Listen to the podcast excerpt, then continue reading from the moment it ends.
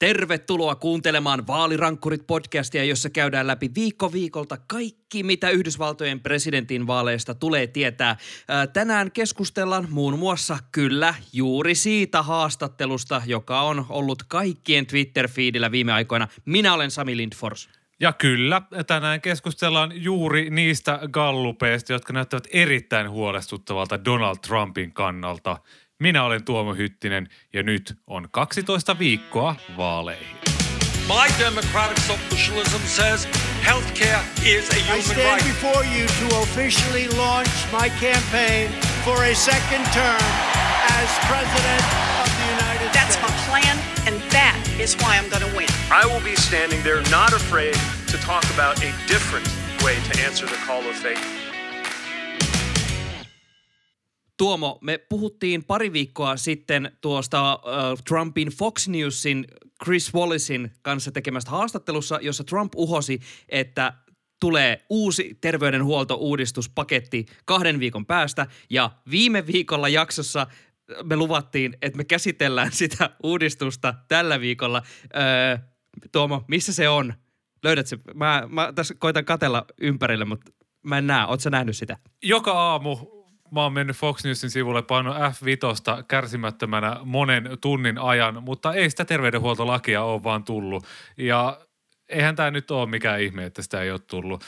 Sitä on ollut neljä vuotta aikaa tässä hioa ja oli semmoinen pieni yritys silloin 2017 saada se Obamacare kumoon, mutta eipä sitä ole näkynyt ja eikä sitä oikeasti ole tulossa. Tässähän oli oikeasti vähän sellaista uhkaa, että kun – tuli tämä korkeimman oikeuden niin sanottu DACA-päätös, jossa oikeasti annettiin sellaisia oikeudellisia mahdollisuuksia hallinnolle tehdä tiettyjä asioita, esimerkiksi just sen terveydenhuollon suhteen, niin vähän pelättiin sitä, että olisiko Trumpin hallinnolla kykyä tehdä joku, joku tämmöinen lakipaketti tai presidentillinen määräys sille, että tämmöinen terveydenhuoltolaki tulisi – mutta kuten me ollaan huomattu, niin ei sellaista kykyä siellä näyttäisi todellakaan olevan.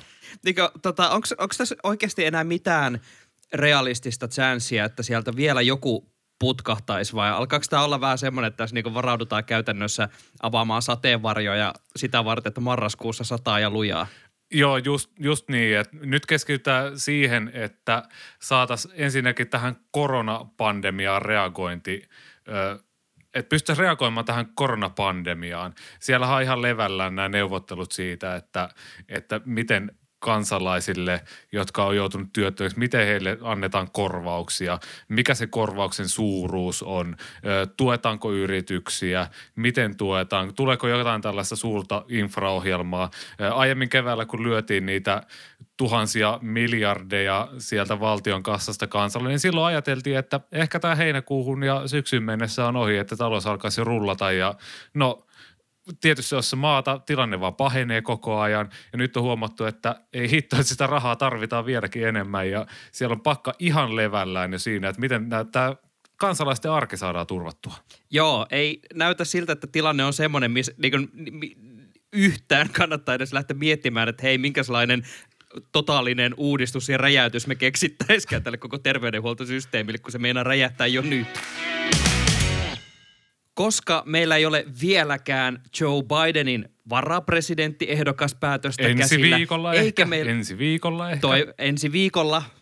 Joe, please, voisitko vähän ajatella meitä podcastajia, että saataisiin vähän lisää puhuttavaa.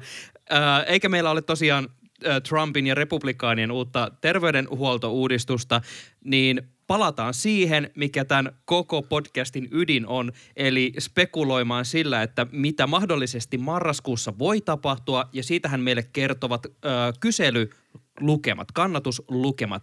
Ja tässä on nyt ollut tämmöinen monenkohan kuukauden trendi, kun tätä podcastia ollaan tehty, että ö, Bidenille tulee jatkuvasti pojoja tota, kyselyissä ja varsinkin näissä ö, keskiarvoissa – ja ilmeisesti tämä trendi nyt jatkuu ja Bidenilla niin edelleen näyttää vaan jotenkin kohenevan tuo kannatus about kaikkialla, sekä ihan osavaltioittain että näissä valtakunnallisissa kyselyissä. Niin Tuomo, mitkä, mitkä nämä on nämä uudet luvut, joihin meidän kannattaa keskittyä? No mä sanoisin ehkä sen verran, että noissa kansallisissa lukemissa, niin niissä se Bidenin suosio ei ole ehkä niinkään räjähtänyt, vaan se on pysynyt tuossa about kahdeksassa, kahdeksassa pinnassa. Et itse asiassa jos katsotaan tuota heinäkuun alkuun, niin silloin oli hetkittäin ehkä tämmöinen neljän viikon putki, että se oli jopa lähempänä kymmentä prosenttiyksikköä tämä Bidenin johto. Mutta nyt se on tosi pitkään ollut tässä kahdeksassa ja nyt se, nyt se näyttää vähän siltä, että se on jopa yllättävää, että se on pysynyt noin korkealla. Et, et tavallaan tässä on vähän odotettu, että koska vaalipäivä lähenee ja silloin on luonnollista, että nämä kannatuks, kannatukset lähenee toisiaan, tulee lähemmästä 50 molemmilla, mutta Trump kyntää tuolla neljäs yhdessä, neljäs kahdessa ja Biden pysyy siinä 50 tuntumassa, niin en mä tiedä. Ehkä, ehkä jos olisin Donald Trump, niin vähän huolestuisin ja jos olisin Joe Biden, niin ehkä vähän huolestuisin siitä, että nyt näyttää menevän vähän, vähän liian hyvin. Mutta edelleen siis tilanne näyttää siltä, että vaik, jos vaikka Gallupit olisi pielessä tuplasti, triplasti niin pahasti kuin 2016, niin Biden voittaa silti, jos vaalit pidettäisiin tänään. Ää, täytyy tähän väliin nostaa uh, 538ilta mainio huomio otsikolla Biden is polling better than Clinton at her peak. Uh, Tämä juttu siis käytännössä vertailee uh, noita Clintonin 2016 kyselylukemia äh, siihen, että miten Biden tällä hetkellä pärjää. Ja niin kuin tuossa just äh, puhuttiin siitä, että oikeastaan että vaikka valtakunnallisessa suosiossa, niin äh, ei semmoista niin mitään järjetöntä nousua ollut, mutta nimenomaan se, että se on pysynyt silleen aika korkeissa lukemissa tasaisena koko ajan, on tosi merkittävä huomio. Tämä on aika mielenkiintoinen tämä graafi, joka tulee ensimmäisenä tästä 538 jutus vastaan, jossa Clintonilla tuli about näihin aikoihin ihan jäätävä sukellus, mutta Biden tosiaan porskuttaa just siinä kahdeksan pojon jo, johtoasemassa, niin, ja tota, muutenkin mennyt paljon korkeammalla about kaikissa kyselyissä, ja samoin se tavallaan ero Trumpiin – tuntuu olevan pääsääntöisesti korkeammalla, niin tota, nämä niin jotenkin antaa ehkä osvittaa siitä, että ää, tavallaan jotain en tiedä tehdäänkö oikein, mutta ainakin tota, on hyvä pitää Joseta siellä kellarissa ajelemassa niillä jenkkiautoilla ja postata siitä videoita Twitteriin. Ja tässä tavallaan kaikki sellaiset perinteiset kampanjan suuret hetket, nehän on vasta tulossa. Ö, tässä näkyy tässä jutussa, mistä sä puhuit, niin tässä graafissa näkyy Clintonilta aivan jäätävä iso nousu heti demokraattien puoluekokouksen jälkeen. No se on Bidenilla vasta parin viikon päästä. Ensi viikolla on taas lupailtu, että sieltä varapresidenttiehdokasta lyödään julki. Riippuen siitä, kuka se on ja millainen media sirkus siitä lähtee, niin siitä saattaa lähteä jotain spinnausta ylöspäin. Toisaalta Bidenilla ei ole myöskään sellaisia rasitteita niin kuin Clintonilla, että se lähti sukeltaa, koska oli sähköpostit, sähköpostit, sähköpostit. Sitten tuli demokraattien puoluekokous, sitten tuli aina ihan hurja nousu – ja sitten taas palattiin siihen sähköpostiasiaan. Ja sitten tuli, taas, sit tuli taas lokakuussa äh, Clintonin suosio lähti nousuun, koska äh, oli tämä Planet Hollywood, tämä ahdistelunauha tuli Trumpilta. Ja sitten just ennen vaalipäivää tuli tämä FBIn johtajan, silloisen johtajan James Comeyn ilmoitus siitä, että hei, me edelleen tutkitaan näitä sähköposteja. Sitten se taas lähti sukeltaa se suosio. Et se oli tällaista heilumista koko ajan äh, Clintonilla, mutta Bidenilla on semmoinen tasainen, hyvä, varma. Se kertoo varmaan myös siitä, että se pohja siellä on paljon vankempi. Mennäänkö Sami seuraavaksi katsomaan, että miltä noi osavaltiot näyttää? Voit sä luetella meille muutamia lukemia näistä niin sanotusta vaankieliosavaltiosta? Joo, aloitetaan Michiganista, josta puhutaan äh, tuossa kohta vielä tarkemminkin, koska sieltä puhuttavaa riittää. Mutta siellä siis plus 7,9 pojoa Bidenille, Pennsylvaniassa plus 6,2 pojoa, Wisconsinissa plus 7 ja mun mielestä mielenkiintoisimmat Arizonassa plus 3,7 pojoa ja Floridassa, siis ajatelkaa Floridassa Bidenille plus 5,3 ja tämä niin alkaa viestiä siitä, että Trumpilla on jopa niissä semmoisissa ydinalueilla nyt oikeastaan aika paljon tekemistä, jos halutaan äh, ainakin saada näihin kannatuskyselyihin äh, jonkinlaista nousua. Me, me kaivettiin äh, tämmöinen NPR-artikkeli, jossa ollaan katsottu taas näitä karttoja ja tehty vähän ennusteita siitä, että mitkä on näitä vaankieliosavaltioita, mitkä saattaa ehkä arviolta kallistua joko republikaaneille tai demokraateille ja mitkä on käytännössä semmoisia kolikonheitto osavaltioita, eli katsotaan, että mitä niissä tapahtuu, niin Tuomo siellä ilmeisesti aika siniseltä on alkanut nyt näyttää. Joo, eli tässä on tämmöinen viisportainen asteikko, eli todennäköisesti demokraattiset osavaltiot niin kuin Kalifornia ja New York, mitkä menee ihan sata varmasti demokraateille. Sitten on tämmöiset, jotka vähän niin kuin nojaa demokraatteihin, semmoisia kuin Minnesota. Sinne on nostettu nyt Pennsylvania tosiaan, Michigan, jossa on siis Bidenilla oli se 7,9 prosenttiyksikön johto – tämmöisiä osavaltioita. Siellä joukossa on nyt tosiaan Florida ja sitä ilman Trump ei kylläkään voita. Käydään vielä, vielä läpi, että mitä nuo muut portat on. Eli sitten on keskellä on tämmöiset kolikoheitto-osavaltiot. Siellä on Arizona, Wisconsin, Ohio, Pohjois-Carolina ja Georgia – sitten on vaaleanpunaisella todennäköisesti republikaaniosavaltiot, sellaiset kuin Texas, Iowa ja sitten on sellaiset tulipunaiset osavaltiot, jotka menee republikaaneille aina, sellaisia kuin Oklahoma, Dakotat, Idaho, Utah, Wyoming, tämmöisiä paikkoja.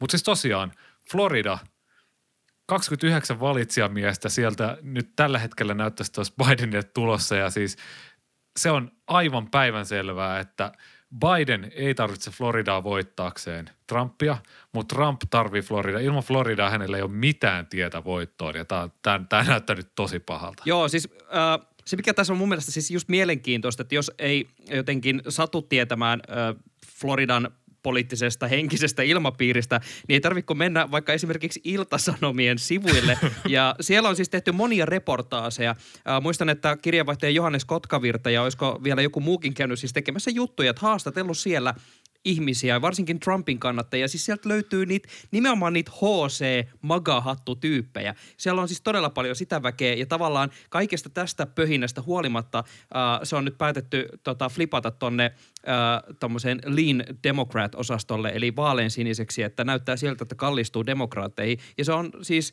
äh, aika jotenkin älytön liike ajatellen sitä, että se on yksi alue, joka on tavallaan tehnyt Trumpista presidentin. Ja siis tämä trendihän näkyy tässä kartalla muutenkin. Esimerkiksi Georgiasta puhuttiin just ennen nauhoituksia. Tänne on meille heitetty, sä oot laittanut meille tällaisia knoppitietoja muutenkin tästä, mutta siis äh, Georgia – sen piti olla osavaltio, joka menee Trumpille joka tapauksessa. Nyt se on laittu tässä kolikoheitto. Tuossa saattaa mennä kummalle tahansa ja nyt Trump joutuu käyttämään fyrkkaa siellä sellaisessa paikassa, jonka piti olla hänen aivan tällaista niin kuin varmaa aluetta. Että se sota käytäisi jossain muualla ja nyt hän joutuu viemään sitä mainosrahaa sinne Georgian puolelle. Siis Kyllä, kyllä hiki on varmaan siellä uudella kampanjapäälliköllä tällä hetkellä päällä. No ihan varmasti ja siis tämä, mikä, äh, mihin knoppitietoihin Tuomo nyt tässä viittaa, johtuu siitä, että tuo Michigan, josta aiemmin siis mainittiin, äh, on siitä mielenkiintoinen osavaltio nyt, että ilmeisesti Trumpin kampanja on päättänyt äh,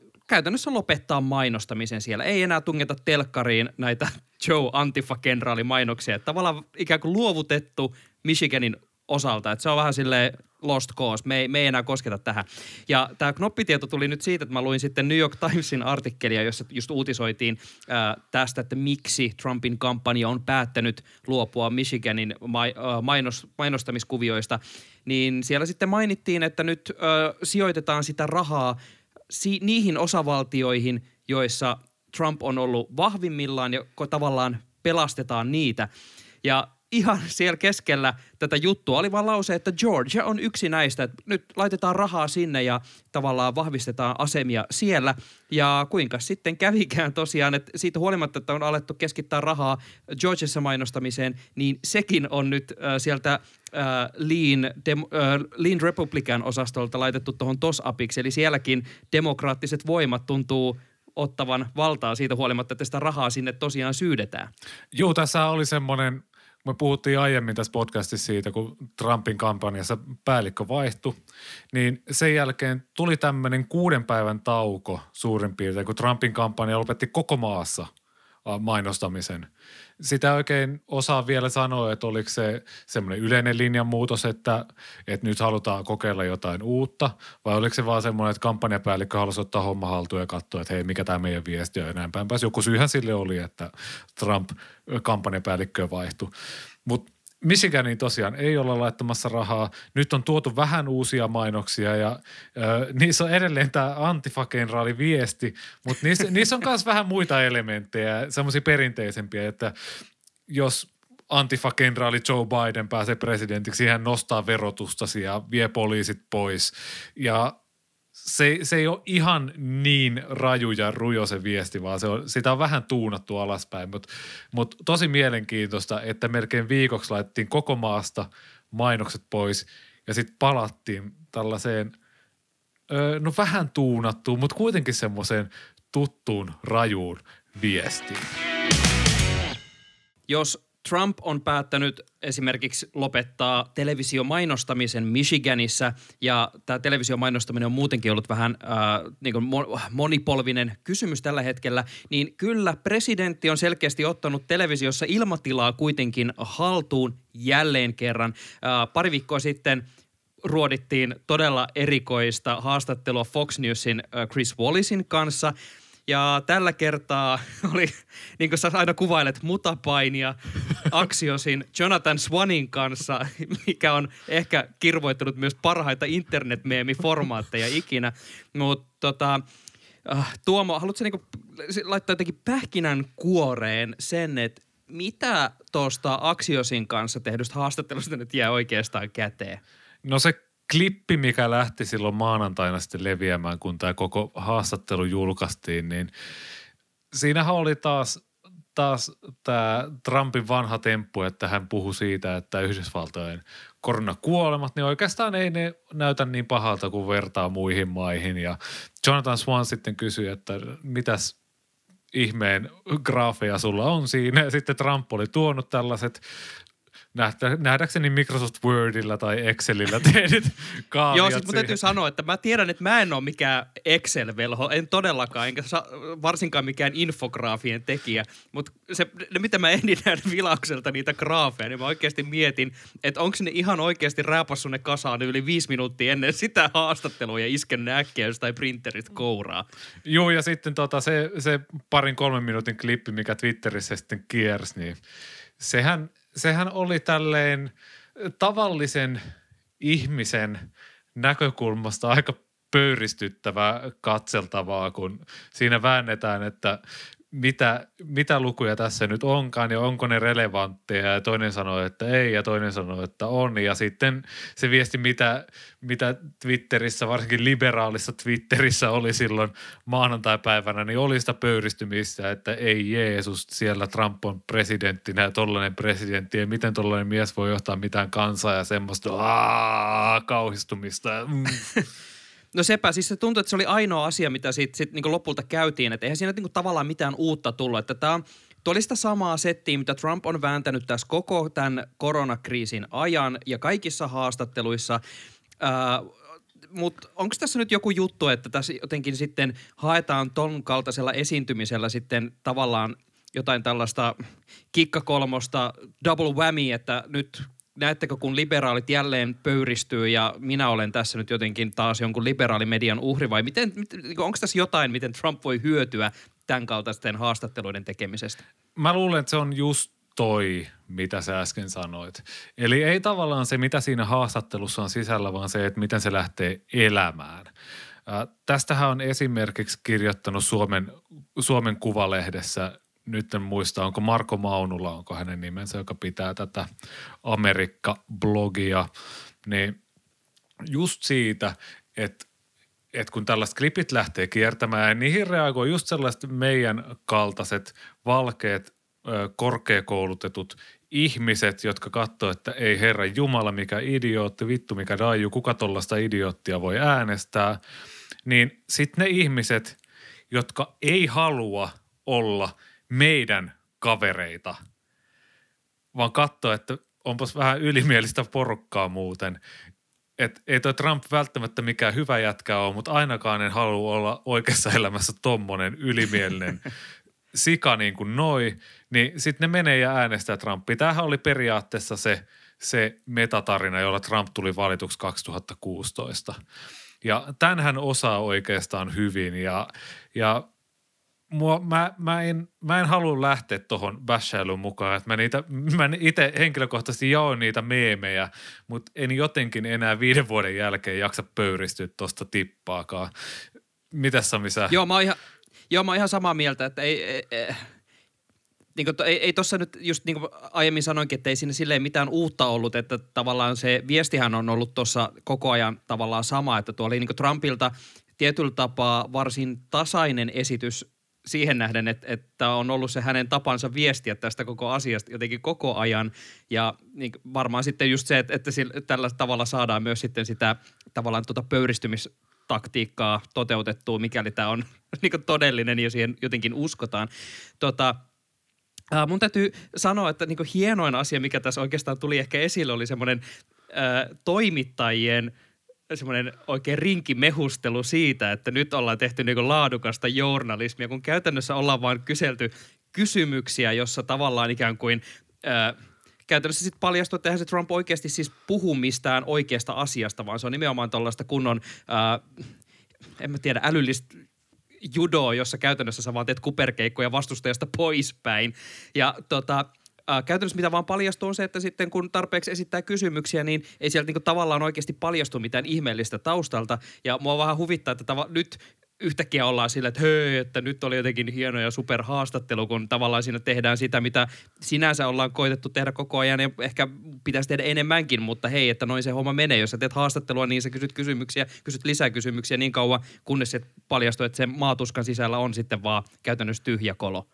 Niin, mutta se, kun Jonathan Swan sitä maatuskaa siitä kerii ja sanoo, että eihän täällä keskellä ole mitään, niin ei Trump ei siitä välitä – hän sanoi, että kyllä siellä sisällä on, että niin kaivat, kaivat vaan valmiiksi tälleen niin kuin metaforisesti. Mä yritän sanoa sitä, että, että, että se menee semmoiseksi huutokilpailuksi. Se oli semmoinen 37 minuutin semmoinen päälle puhumisen MM-kisat tai jotain tällaista. no sitä se todella oli. Ja, ja, siis, ja, siis, enemmän ja siis, siis se, että se... Ei, mutta siis se, se, se menee lopulta kuitenkin siihen, että se näyttää tasapeliltä. Oli faktat mitä tahansa – niin se näyttää siis tasapeliltä. Joo, ja mä, tota, oikeastaan mihin mä olin tulossa tuossa mun omassa räntissä, niin oli oikeastaan se, että tämä oli käytännössä se, että jos joku tuosta haastattelusta oppi jotain uutta, niin ää, reaktioiden perusteella se oli toimittajakunta itse. Mut joo, mut joo, että jos tota, päästään aksiosista hitusen eteenpäin ja aletaan miettimään sit oikeastaan sitä, kun tässä nyt ollaan puhuttu tuosta esiintymisestä, että millä tavalla Trump on näitä haastatteluja vetänyt.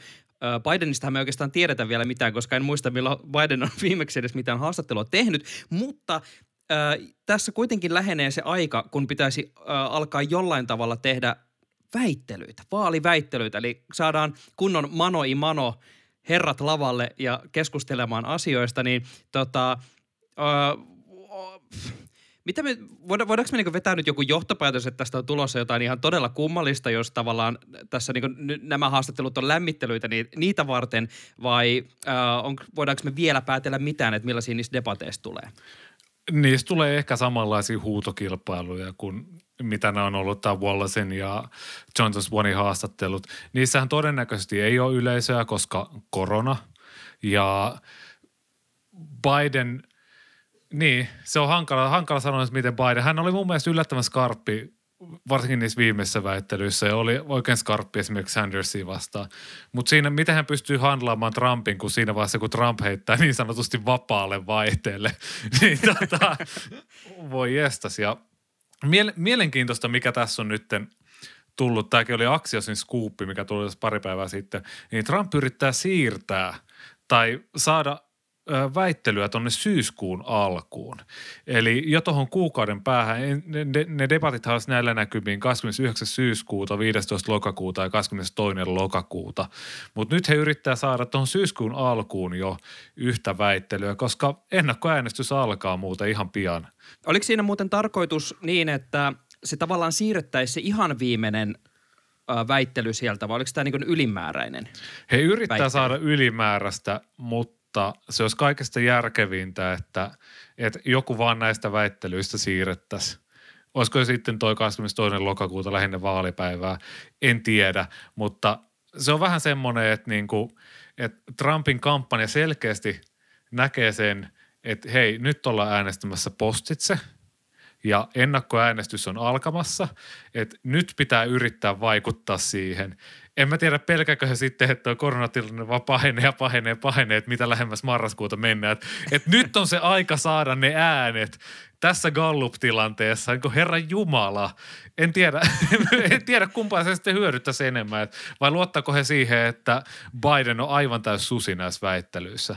Mä en, mä en osaa sanoa. Mä väitän, että siinä on ehkä niin jollain tavalla molempia. Että mulla on siis semmoinen kutina, että ensinnäkin ää, mä en usko, että se siirtäminen on varsinaisesti siksi, että halutaan yhtäkkiä lähteä kosiskelemaan omia äänestäjiä äänestämään postitse, koska se olisi mun mielestä jotenkin ristiriidassa sen Trumpin aiemman sanoman kanssa, että se on kusetusta koko touhu. Mä väitän, että siellä yritetään tiputtaa jonkinasteista pommia, jolla ikään kuin yritetään horjuttaa sitä kaikkea luottamusta postiäänestykseen. Että siinä aloitetaan joku, joku show, mikä tiedätkö, jää päälle, mikä jotenkin romuttaa sitä luottamusta siihen systeemiin.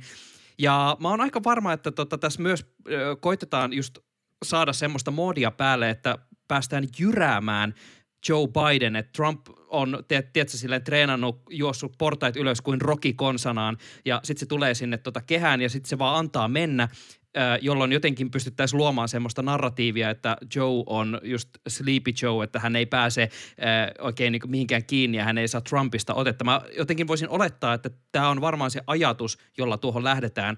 Ja heitän ihan tähän sa- samaan syssyyn sulle kysymyksen siitä, että äh, on ollut jotenkin paljon puhetta siitä, että nämä debatit on jotenkin vaarallisempia nimenomaan Bidenille, että Biden voi vaan menettää näistä. Niin uskotko tähän?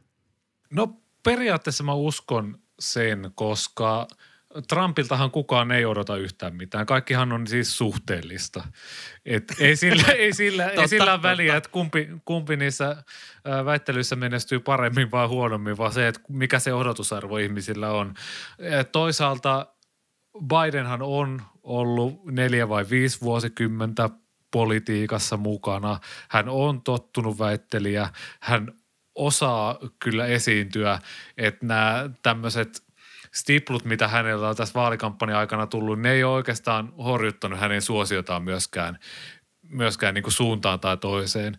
Et musta se ehkä tuntuu vähän Trumpin kampanjan puolesta epätoivoiselta, että he, he, he vois tälleen jujuttaa Bidenin johonkin tämmöiseen ansaan ja sitä kautta sitten saada jotain nostetta Trumpin kampanjaan. Kaiken takana on twiittiosiossa ennakoidaan jo tulevia puoluekokouksia, joissa olisi tarkoitus nimittää presidenttiehdokkaat virallisesti. Ja koska tilanne on mikä on koronan takia, niin todennäköisesti yhteydet ja kommunikaatio tulee olemaan melkoista säätämistä. Ää, Twitterissä nimimerkki Stedman Trademark, joka on siis ilmeisesti New York Timesin politiikan toimittaja Asted Hernan, ää, hän twiittaa The Democratic National Hei, otinkin nyt on näin radioteatterin elkein. Eli käytännössä, äh, että sitten tulee demokraattien kansallinen, hei, minusta tuntuu, että sun täytyy pistää mikki päälle, kon, konferenssi, tapahtuma. T- äh, Tuomo, oot sä valmis avaamaan sun mikrofoni? Oliks, vittu, oliks tää? Tuomo, Kuuletko Sami? kuuluuks? No nyt kuuluu. Siis no tuleeko niin, se joo, olemaan tällaista? Siis parin viikon, parin viikon päästä me katsotaan, koko, parin viikon päästä me Sami katsotaan kaikki yöt, kun Milwaukeeissa semmoiset 70 sedät yrittää saada mikkiä käyntiin. Siis, Kaikilla on hassun hauskat taustat ja, ja jollakin menee vahingossa taas joku hemmetin velhofiltteri päälle. Oot siellä Joe Welho. Nän- Nancy Pelosi pitää puhetta ja sieltä tota, aviomies kävelee kalsareissa takana. Hei, tätä mä odotan todellakin.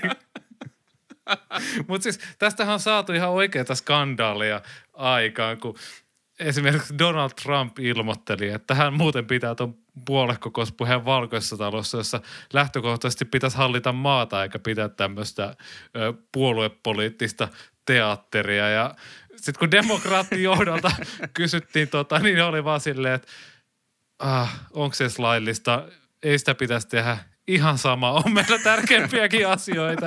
Tämä normien hajottaminen on tullut nyt tähän koomiseen pisteeseen. Jo. Kiitos, että kuuntelit jälleen yhden jakson Vaalirankkurit-podcastia ja erityiskiitos tällä kertaa, sillä olemme yllättäen onnistuneet tavoittamaan teitä hämmästyttäviä määriä ja viime viikon jakson avulla siivittämänä olemme rikkoneet kuulia-ennätyksiä. Aivan uusia lukemia on tarttunut meidän analytiikkaan, jossa luvut ovat varsin pieniä, mutta kivan nousujohteisia. Meistä on ihan mahtavaa, että teitä on siellä linjoilla yhä useampi. Muistutuksena, että laittakaa ihmeessä Twitterissä tagia Sami Lindfors, Tuomo Hytti, vaalirankkurit ja laittakaa sinne kysymyksiä ja pohdintoja ja kaikkea muuta, mitä mieleen tulee Yhdysvaltojen presidentinvaaleihin tai politiikkaan liittyen, niin käydään ihmeessä keskustelua porukalla, että mikäs meininki siellä päin. Jos haluat äänesi kuuluviin tässä podcastissa, niin tuolla Anchor FM-palvelussa on sellainen mahdollisuus, että voi jättää ääniviestejä, jos haluat äänesi kuuluviin tässä podcastissa. Kysyä meiltä jotain tai kommentoida jotain tai vaikka ihan oikeastaan mitä vaan aika pienellä kynnyksellä meidän podcastissa pääsee ääneen, niin sieltä vaan viestiä tulemaan. Vaalirankkurit palaa ensi viikolla ja silloin puhutaan vaikka mistä.